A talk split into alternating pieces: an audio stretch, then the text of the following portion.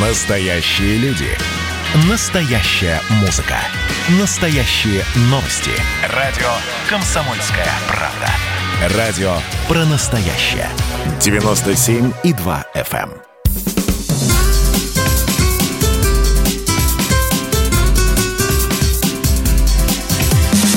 Программа с непримиримой позицией. Вечерний Мордан.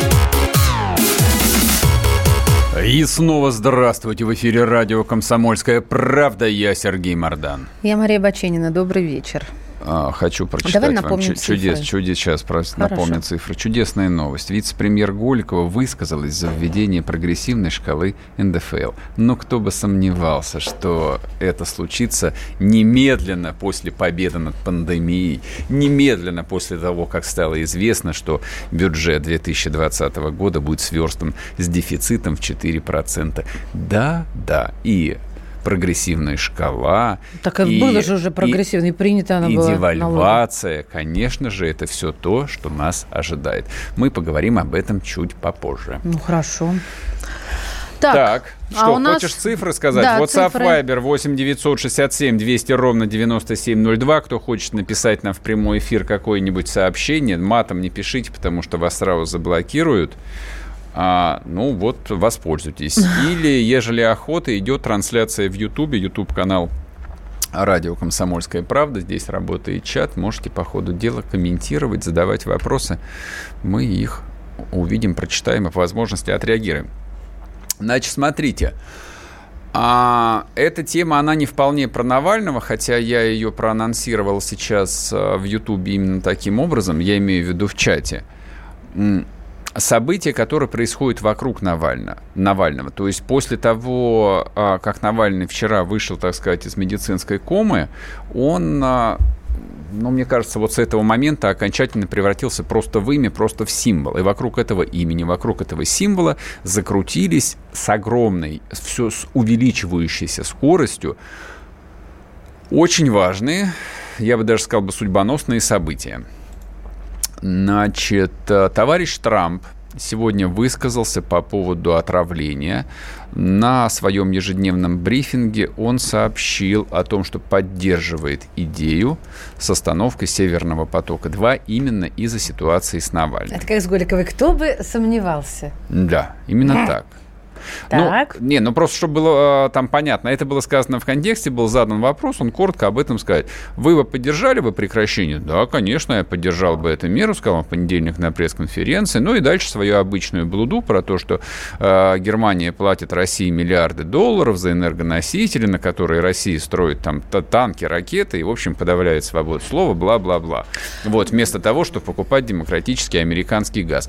Попробуйте сказать, что он не прав. С точки зрения... ну, Президента страны, С да? точки зрения глобального противостояния, оно по факту есть. Он наз- называет Не, вещи ну- своими именами. Вот за что... Ну, за, за за это что- нам его любить не обязательно. Да нет, зачем его там вообще, вообще зачем его любить? Пока у тебя нету синего американского паспорта, тебе не надо любить американского президента, если только ты не Евгений Альбац, у которой, кстати, есть американский паспорт, или если ты не Гарри Каспаров, у которого тоже, кстати, есть американский паспорт. Вот у них есть все основания любить американского президента. У меня нету его.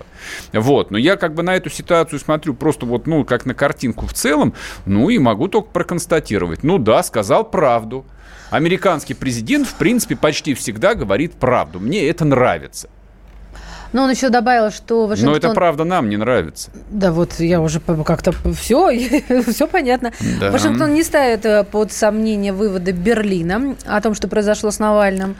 Это он тоже сказал, ну еще бы, повторюсь. И, в общем, э, э, он еще сказал, что пока точно не знаю, что именно произошло. Он, вы смотрите, и, и, и нашим, как говорила моя бабушка, и вашим, и всем А, по пляжу. Аме- Америке сове- совершенно не до этой истории. Она находится абсолютно в европейском контексте. Даже ведущие американские газеты, они, естественно, каждый день про Навального пишут, но он, мягко говоря, ну, у них вообще международные новости никогда почти не находятся на первой полосе, если только это не Путин Вот сразу давайте оговоримся. То есть, если выходит большая статья про Путина, там анонс будет в первом экране, там, если вы зашли на сайт.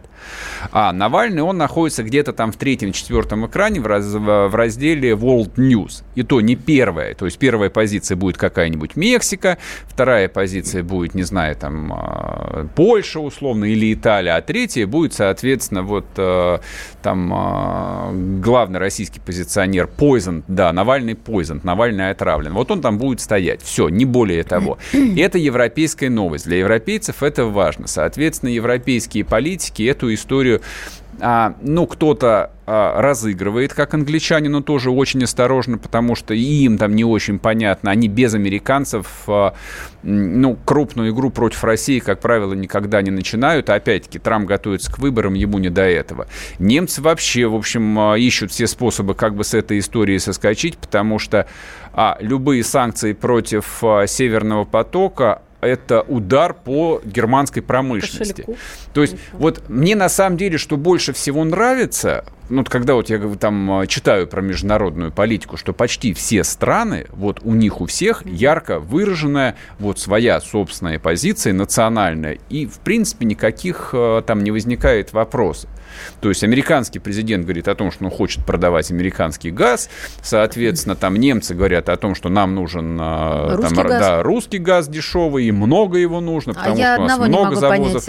и, тол- и, и только а, новости, которые я читаю в российских СМИ, они почти все всегда а, формулируются в, в другом контексте. То есть это либо вот а, некая идеологическая война со всем миром или с частью вот этого большого а, а другими мира. словами, надо сказать, обособленность хотя, России. Хотя никакой, никакого идеологического противостояния между нами и, допустим, между той же Германией или Францией там нету последние 30 лет. У нас одна идеология. Мы все молимся американскому доллару все-таки могу я озвучить, что мне здесь непонятно в этой схеме? Конечно, имеешь полное право. Да, только что ты вот сказал, да, а, что у нас одна идеология, что мы не против и не против кого-то дружим.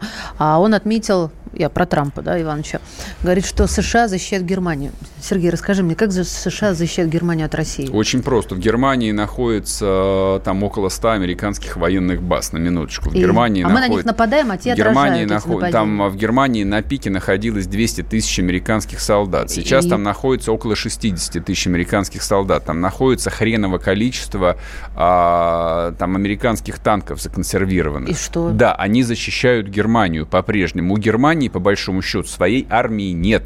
Они не, не несут эти издержки. Там реально немцы почти 80 лет не несут никаких издержек на оборону. Вот, это очень большая экономия. Ну, собственно, почему Трамп об этом и говорит, что типа, ну, это дорого, ребят, может быть, вы тоже там маленько там а, пару копеек-то вложите в общий вклад, раз уж у нас с вами НАТО какое-то. Вы нам запретили иметь армию, теперь сами Нет, нет, у них ничего не запрещено, им это нравится. То есть они понимают, что никакой там внешней, даже потенциальной внешней угрозы у них нет. Есть союзник, который, соответственно, тянет всю эту махину. Вот, собственно, о чем они толкуют. Вот, но при этом национальные интересы той же Германии никуда не деваются. То есть сейчас, а, там, с моей точки зрения, вот а, возникает, ну, такой переломный период. А, Германия по-моему, избавляется уже от остатков вот этого синдрома побежденной державы. Ну, я про это и говорила, кто кому запретил-то про армию. И по-хорошему, вот они постепенно, очень осторожно пока что, ну, вживаются в роль, но если не гегемона Европы, то самой важной силы в Европе. То есть они номер один в экономике, они имеют самый большой политический вес, естественно. Мне кажется, фон... они это уже сделали, вжились. Ну, не, не совсем. спроси, кто первый в Европе, назовут, конечно же, Германию, вряд ли Францию. Ни одна страна не может а, быть политически субъектной, если у нее нет собственной большой армии и собственной оборонной промышленности. У Германии этого пока что нет. Я думаю, это будет следующий этап. Но для того, чтобы Германия а, была в том числе и экономически максимально независима от американского рынка, а американский рынок, а, ну, в их экспорте занимает там первое место. Ну, я боюсь соврать, но я почти уверен в том, что первое, второе место – это, конечно же, американский рынок. Они заинтересованы в том, чтобы был бы большой э, внутренний европейский рынок, чтобы восточные европейцы, чтобы русские жили чуть получше, чем сейчас, чтобы они больше покупали Мерседесов, Ауди таблеток э, аспирин Байер. Извините меня, что я сейчас вот э, рекламодателей называю. Ну да, да, вот они в этом заинтересованы. Мы тоже. Отчасти. Знаешь, удивительно, но вот ты сейчас сказал, что а, какой должна быть держава, чтобы она была на первых ролях, да, и упомянул а, военную мощь. Я думаю, это так незаметно, что вот этого нету, да, что здесь в этом квадратике галочка не поставлена – Поэтому вся эта история с Навальным, честно, честно говоря, вот э, у, меня в, у меня в голове пока что картина не складывается с точки зрения, кто мог бы быть таким ключевым интересантом. То есть, ну, обычное вот, э, как мы рассуждаем, ну, во всем виноваты пиндосы проклятые, естественно. Mm-hmm. Это американцы. Очевидно, американцам там не до этого. Кто в этом заинтересован? Англосаксы. Тоже им не до этого. У них Брекзит и все остальное. А немцы, ну, точно. А кто? Ну что, мы опять договоримся до того, что это какие-нибудь э, там украинцы, что ли, хитроумные? Но это смешно. Да знаешь, очень даже уже и не смешно после того, как случилось тут месяц назад. А вот пишет, что в Швейцарии тоже ничего нет. Ну, ну, вы не равняете Швейцария. Да. Швейцария поэтому не является политическим субъектом на карте мира. Вот и все. Ладно, в общем, продолжим об этом разговаривать после перерыва. WhatsApp Viber 8 967 200 ровно 9702. Идет трансляция в Ютубе. Подключайтесь, смотрите. И не забудьте подписаться на телеграм-канал Мардан, а то как-то я сегодня забыл объявить об этом.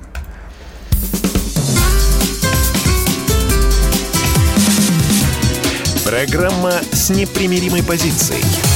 Вечерний Мордан.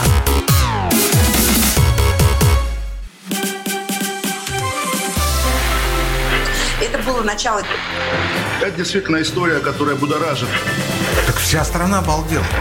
И Россия родина слонов, она от океана до океана, да. И мы, мы всегда правы, мы никогда не сдаемся. И самое главное, что же будет дальше? Комсомольская правда это радио.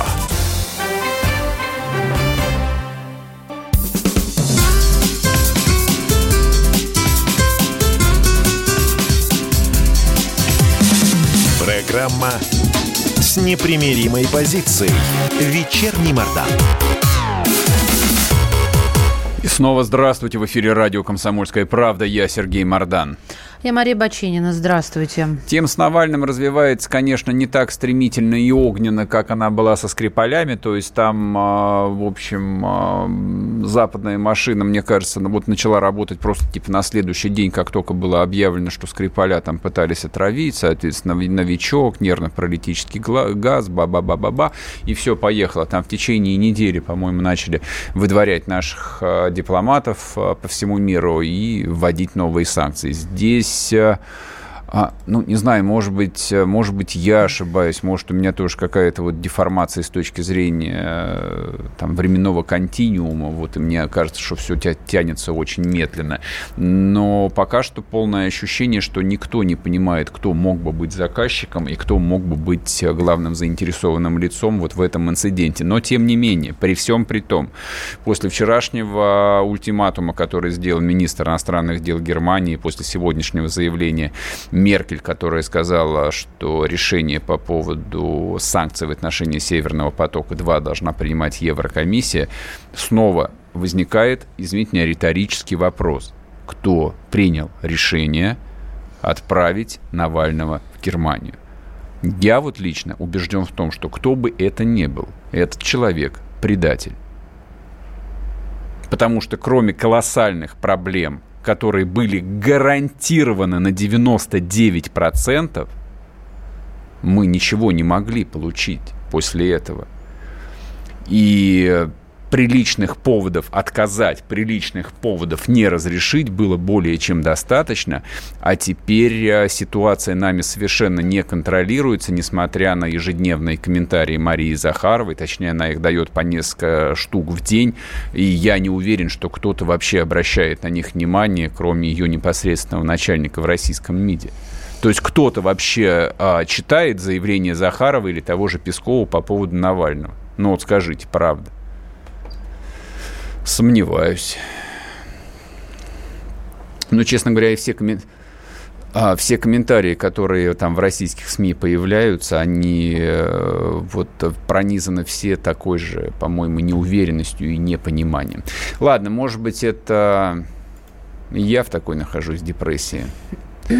А... У нас на связи публицист, писатель Юрий Емельянов. Юрий Васильевич, здравствуйте. Здрасте. Здравствуйте. Значит, я считаю, что э, Милюкову, который свою речь в ноябре 2016 э, года сопровождал рефреном «Глупость или измена?». Э, вот мне кажется, что все-таки больше глупости или глупость, очень сочетающая с изменой. Почему вы думаете, что это глупость, а не измена? Э, видите, я просто считаю, что в наше время э, поднялись очень много невежественные дураки, которые навязывают, пользуясь своим положением, очень нахально, грубо. Угу. Кстати, в этом отношении я э, именно с этой точки зрения я бы оценивал и э, э, деятельность Захаровой.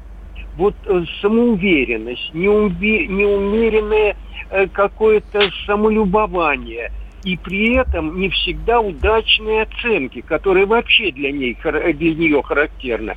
Я не думаю, что э, Захарова изменится. Но, но это не, не в ее компетенции подобное решение было принимать. Она не более чем говорящая голова а, при всем, в общем, а уважении к ее должности. Навальному, очевидно, ну, понимаете, вот цепь каких-то не очень э, странных, я бы сказал, решений. Вот это дело с 32 этими людьми, которые оказались в Минске. Нелепая какая-то ситуация, хорошо. Как-то вот, пусть им спровоцировали, но какими же надо было бы быть идиотами, чтобы податься на эту провокацию. Юрий Васильевич, это как бы было давно, про это уже и забыли, и что на это время тратить. У нас вот э, ситуация куда как более серьезная. У нас лидер российской оппозиции находится в берлинской больнице, нам не показывают анализы, обвиняют в том, что мы его отравили. Вот это, мне кажется, куда как э, судьбоноснее было решение отправлять согласен, его в Шарите или нет. Это, это сам, да, да, совершенно неожиданно вот эта история, э, кто-то там отравился, э, допустим, или не отравился, и вдруг э, из-за этого принимается уже решение по Северному потоку 2 и так далее. Конечно, это скорее э, здесь очень много э, возникает вопрос, а кому это было выгодно. Ну, что это было выгодно американцам сорвать Северный поток-2, несомненно. Э, кто, значит, мог э, проглядеть вот этот момент? Зачем действительно надо было выдавать Навального в Германию? Абсолютно непонятно. Ну, для того, чтобы вынести решение на суждение о том, что это явное предательство, для этого должны быть факты. Но что это акция, по глупости или по недомыслию или еще вследствие чего было на руку э, наиболее Э, антого... Э, силам, которые являются наши антагонисты, нет сомнения, нет сомнений. А как вы думаете, внутри, так сказать, российских элит, кто мог э, умышленно сыграть на ослабление позиции России? То есть, ну, смотрите, а, ряд там отечественных пропагандистов, они дежурно бичуют условных либералов, которых живьем никто не видел, кроме как там в редакции «Эхо Москвы». То есть здесь либералами вроде и не пахнет, то есть люди должны быть обременены должностями какими-то, визитками. Вы знаете, зачастую вот такие э, провокационные действия могут быть э, вызваны э, людьми, которые просто стараются кому-то нагадить, кого-то убрать. И, может быть, вот э тут тоже есть еще и э, в элите обязательно идет борьба внутренняя за власть беспринципная, но только за место. Это тоже не исключено. кто лично, не знаю, не знаю, кто... А как вы думаете, я, я понял, а как вы думаете, вот э, всякий раз, когда подобные истории мы обсуждаем, у меня лично в голове возникает вопрос. Вот товарищ Сталин в 30-е годы провел масштабную чистку, так сказать, управленческой элиты страны. Ну, чтобы, так сказать, социальные лифты побыстрее начали работать. А не находится ли Россия, так сказать, перед э, неким организационным тупиком, а, для выхода из которого придется ну, масштабными посадками как минимум обходиться? Ну, э, я э, считаю, что действительно Россия, так же как и весь мир, сейчас оказалась, так сказать, в ситуации Мальстрема. То есть создается впечатление, что мы несемся вперед, а на самом деле мы опускаемся на дно. Очень э, кризисные явления везде, всюду. Э, и э, конечно, конечно, ну, э, совершенно ясно, что э, чистка э, элиты необходима. Чудовищные факты о коррупции, которые свидетельствуют о полной, полном разложении верхов верхов на местах, скажем так. Наконец, ошибочные решения. Конечно, нужна, э, ну, я не э, считаю, что события 37-38 года в значительной степени были обусловлены серьезным, глубоким политическим кризисом внутри страны, когда э, партийная номенклатура очень боялась альтернативных выборов и ужасно боялась потерять э, места, а уже тут решался вопрос о том, как вот выдвинуть новых.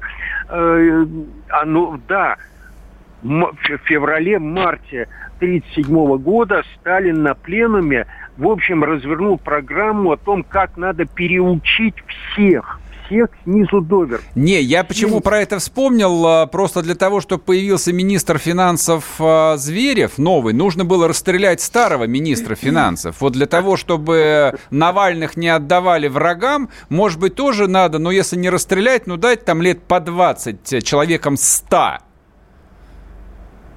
Ну, очевидно, э, можно, не прибегая э, тюремным сроком как-то избавляться. Подождите, от... как? Расстреливать, что ли? Нет, нет, нет, нет. Наоборот. Ну, просто снимать. А, не, это нет. Это не русский человек, он не понимает. Так что значит просто снимать? С конфискацией, чтобы ничего, чтобы голые остались и босые. И шли бродить по центральной России в покаянии. Нет, вы знаете, все-таки и события 37-38, 30, скажем, середины 30-х годов показывают, что никогда, редко, вот сразу э, сегодня ты первый секретарь, завтра тебя расстреляли. Нет, скажем, нарком Э, внутренних дел Егода сначала был назначен наркомом связи. А, вот, понятно, хорошо. Ежов был назначен и наркомом внутренних дел, и наркомом водного транспорта. Юрий Васильевич, спасибо. Мы просто сейчас спасибо. уже уходим на перерыв. А, Юрий Емельянов был с нами, публицист-писатель. Говорим мы вот о странной истории. Зачем отдали Навального и нужно ли кого-нибудь за это расстрелять? Я считаю, что нужно, а он говорит, что достаточно просто снять с должности и от отправить руководить колхозом каким-нибудь. Ну, Вернемся после да? перерыва, не уходите. Присоединяйтесь к нам в социальных сетях. Подпишитесь на наш канал на YouTube. Добавляйтесь в друзья ВКонтакте. Найдите нас в Инстаграм. Подписывайтесь, смотрите и слушайте. Радио «Комсомольская правда». Радио про настоящее.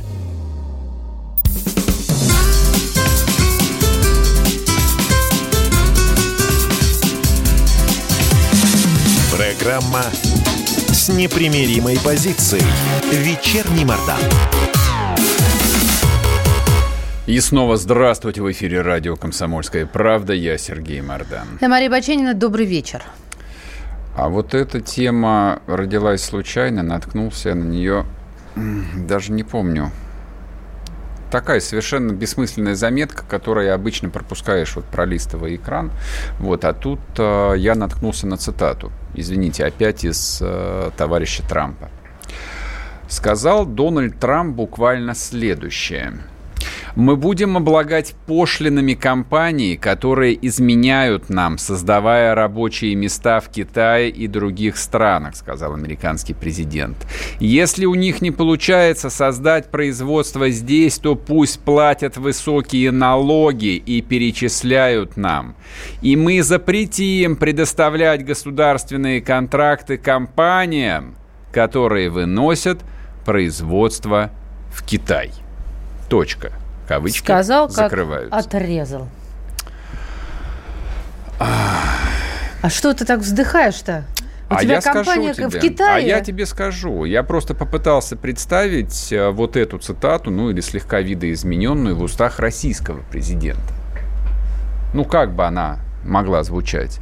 Мы будем облагать пошлинами компании, которые изменяют нам, предоставляя рабочие места рабочим из других стран, а не российским гражданам. Мы обложим их повышенными налогами, если они не в состоянии добиться должного уровня эффективности, чтобы нанимать на работу российских граждан, ну и так далее. Вот Условия труда неэффективности. что, что-нибудь в этом ключе. Вот, А вот, ч- вот, вот эта вот мысль, которая совершенно... ты заразен, но мне нравится. Она внезапно родилась в моей голове. Она, она банальная. В ней нет вот ничего оригинального вот ни на йоту. Но вот хоть ты меня режь, я не понимаю, почему подобная терминология не звучит в устах российских руководителей всех уровней. Это касается и президента, но он просто я замечу, он осуществляет в основном глав, ну, приоритетная задача это политическое руководство страной. То есть, по большому счету, подобной лексикой, подобными оборотами должен оперировать глава правительства каждый день.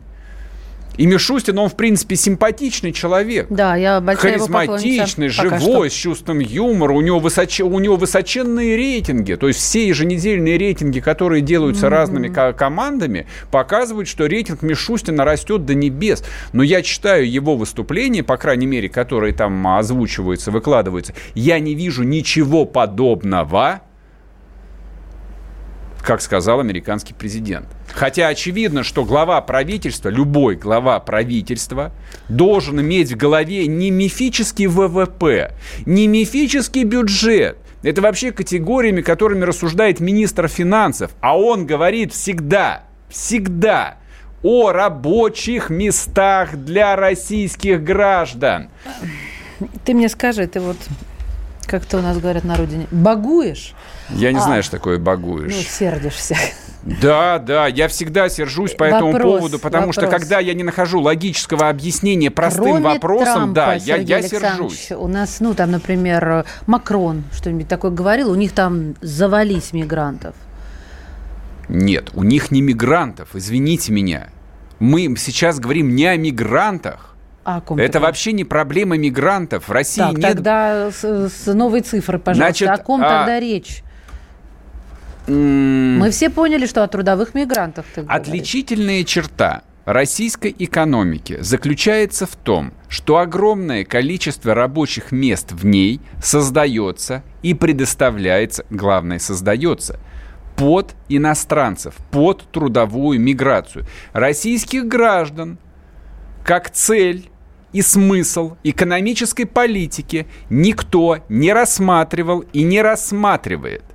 Бухгалтерский подход к экономике России, как возник в 1991 году, когда здесь появилась группа клоунов во главе с Гайдаром, вот этот бухгалтерский подход, начетнический, он царствует по сей день. Если ты проанализируешь выступления высших должностных лиц страны за последние 20 лет, возьмем только 20, не берем времена там вечно пьяного Ельцина, ему было не до этого.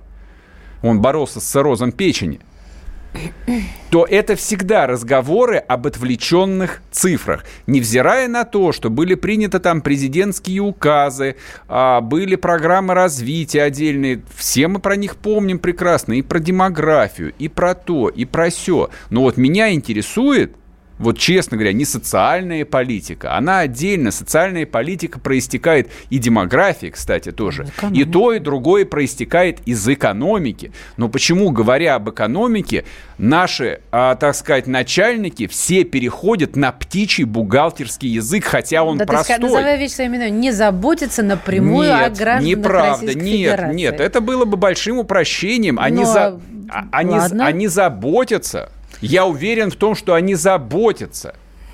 Вот, но это, это просто другая система приоритетов, которая должна сложиться в голове. То есть как, есть подход, когда ты а, рассуждаешь а, о бизнесе, возьмем так, с помощью калькулятора, например – там, условно говоря, объем продаж, маржинальность, и, соответственно, после уплаты налога у меня там, допустим, осталось 6 миллионов рублей. Ну, например. Ну. И ты думаешь, так, что с ними сделать? Там, ну, значит, это ремонт дома, это я куплю новую тачку, значит, это надо будет так, там, перекинуть поняли. в доллары, бла-бла-бла.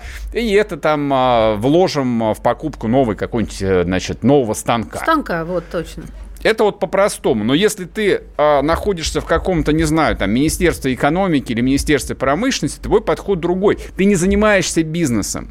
У тебя не должно быть этой логики. Вот, у тебя должен быть какой-то другой простой приоритет. Его нужно выбрать. Какой? Вот Давай у американцев, пример. у американцев ага, вот. всегда, у всех американских президентов, я читал выступления разных американских президентов, там, начиная с Рузвельта, они всегда все говорили, пункт номер один – количество рабочих мест, уровень безработицы. Штатов, да? Я ни разу не слышал этого здесь. Вот это совершенно поразительно. Помнишь, а, мы с тобой в эфире, я вот сейчас судорожно пытаюсь вспомнить, говорили с ресторатором, и а, начали как-то мы даже на него нападать, в том смысле, что берет он на работу как раз тех самых мигрантов. А вышел у нас разговор такой тишь да гладь. Потому что согласились мы с ним. И сейчас не... Совер... Ни с кем я никогда не в жизни не, сог... ни с кем я не соглашался. Секундочку, но, не, но и не поскандалил, а это уже прецедент. Я к тому, что начинали мы с ним на разных э, позициях, а закончили в унисон. Почему? Потому что э, даже сейчас не важно, что он сказал. А важно, эмоциональный фон важен, что мы согласились, таковы условия нет, игры. мы не согласились, нет никаких условий Потому игры. что других нет. Я поэтому... Ты услышь меня, я про Стараюсь. что сейчас сказал. Если ты барыга, и рулишь своей собственной компанией, неважно, как бы ты ресторатор или у тебя завод по производству... Я помню, что не надо по, мыслить как по, бизнесмен. По, по производству каких-нибудь там септиков, тогда ты мыслишь а, там простыми вещами. Себестоимость, и прибыль. Все. все Поэтому нанять на работу там а, таджиков, которые будут зарабо- работать за еду, это абсолютная так... логика. Но если ты чиновник, у тебя другая. Я поэтому говорю, что... Почему Ч... ты связи не видишь между первым По... и вторым? Нет, потому что нет никакой связи. То же самое происходит и в американской экономике. Если ты американский предприниматель, ты наймешь и нелегалов мексиканцев, ну, если это возможно. Ты наймешь гастарбайтеров с рабочей визой, вполне, ну, мексиканцы, колумбийцы и прочие работают. И, и, там. Российские студенты в прошлом. Там, да. там много, в том числе и трудовых мигрантов. Естественно, там, где это допустимо, их труд используется и транснациональными корпорациями большими. Это все есть. Это логика корпораций, потому что они исповедуют принцип прибыли, но государство, система, которая существует, она для другого, она для развития прежде всего. Поэтому чиновник мыслит иными категориями растянутыми время. Если ты барыга, если ты бизнесмен, тебе дожить до следующего месяца, у тебя должен быть всегда положительный денежный поток, и тебе поэтому нужно бороться там с лишними издержками. Но если ты, не знаю, мэр а, столичного города или глава правительства, у тебя в башке в любом случае минимум пятилетний план. И Я... в этом плане один из первых, там, наверное, трех пунктов, очевидно, должно быть количество рабочих мест. Поэтому я вот до бесконечности там, а, ну вот я читаю бравурные отчеты даже по той же Москве. Давайте про Москву. Как у нас все прекрасно, растет экономика, строительная индустрия, производство. Вопрос, сколько работает иностранцев в этих отраслях, он всегда опускается. Его никогда не поднимают. И дело не в том, что там вот лично меня мкнет на этой теме – Но в принципе не, не, не, это, в этом. это, это я, вообще другой Я все жду подход. момента вставить, что ты, ты не видишь связи, что просто-напросто малый и средний бизнес закончит свое существование, если их государство обяжет создавать условия труда равно рабочие места для россиян. Ну, не хватит у них на это ни средств, ни ресурсов. Ты почему так думаешь? Да потому что это очень дорого для Кто них. тебе сказал? Ну, это я такие выводы делаю. Нет, Почему это мне это кто-то должен говорить? Нет, это неправда. Почему это неправда, Сергей? а мы об Обоснуйте. этом поговорим после перерыва. Хорошо, я успела вклиниться. WhatsApp Viber 8 967 200 ровно 9702. Идет трансляция в Ютубе. Можете включаться в чат, писать здесь чего-нибудь, да, и подписаться на телеграм-канал Мардан, где вот такое вот, как сейчас, и даже еще хуже, каждый божий день происходит. Вернемся после перерыва, не уходите. А вот о чем люди хотят поговорить, пусть они вам расскажут, о чем они хотят поговорить. Здравствуйте, товарищи! Страна слушает! Вот я смотрю на историю всегда в ретроспективе. Было, стало. Существует человек, который поставил перед собой цель, да, и сделал то, что сегодня обсуждает весь мир. Комсомольская правда. Это радио.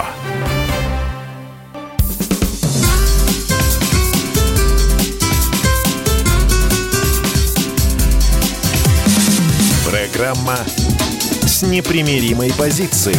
Вечерний Мордан.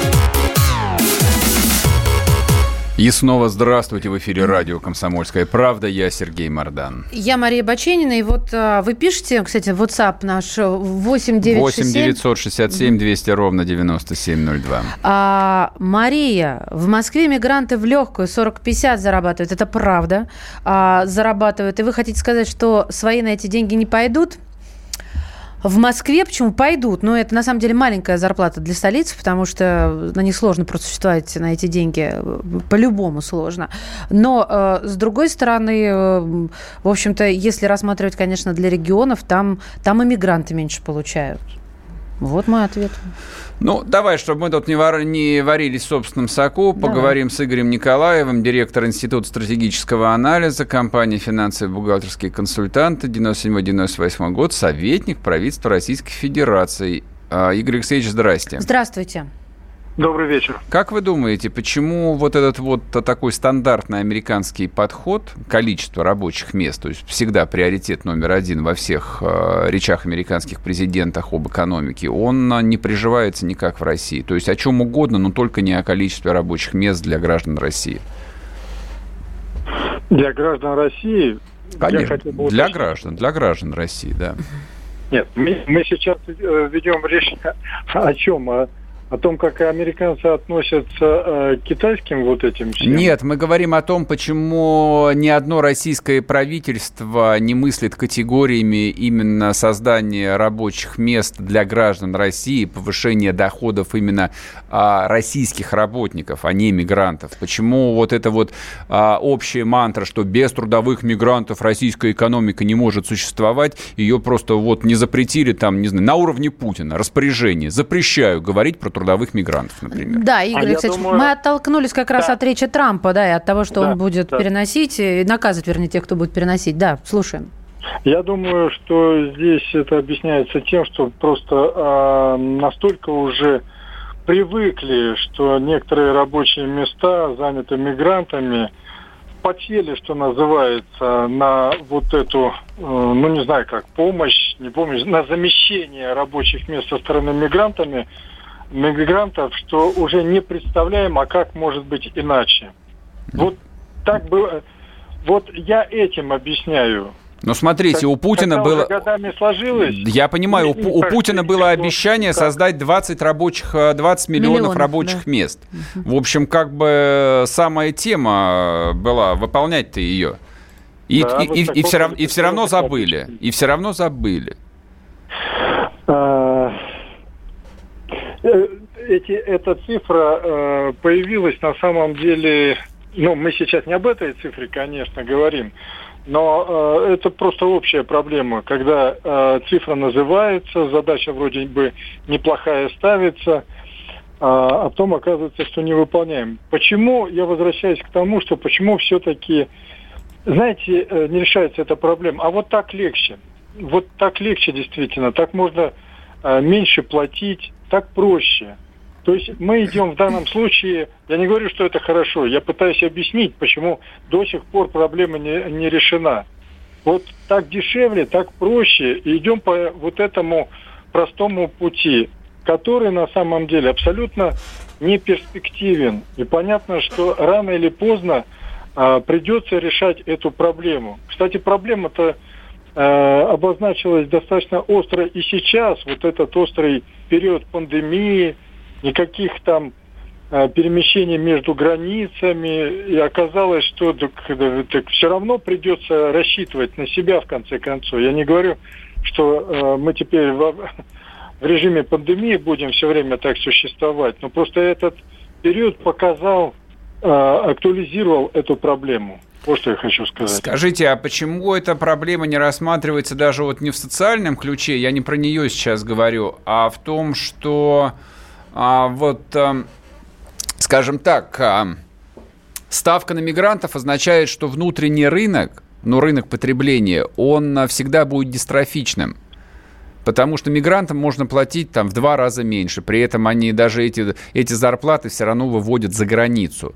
Вот, а если платить э, своим, если создавать э, рабочие места для граждан России, то, в общем, как бы и внутренний рынок вырастает.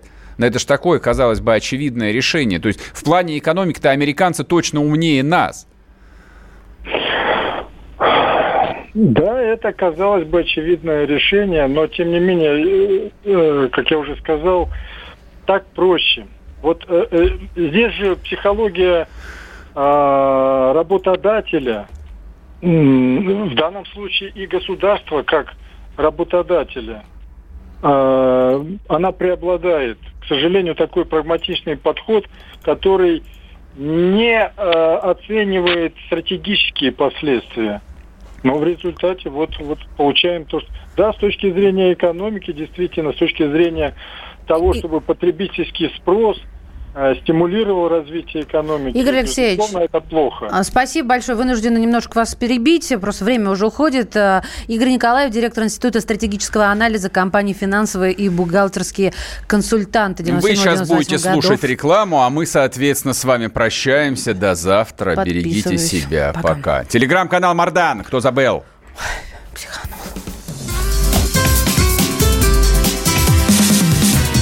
Программа с непримиримой позицией.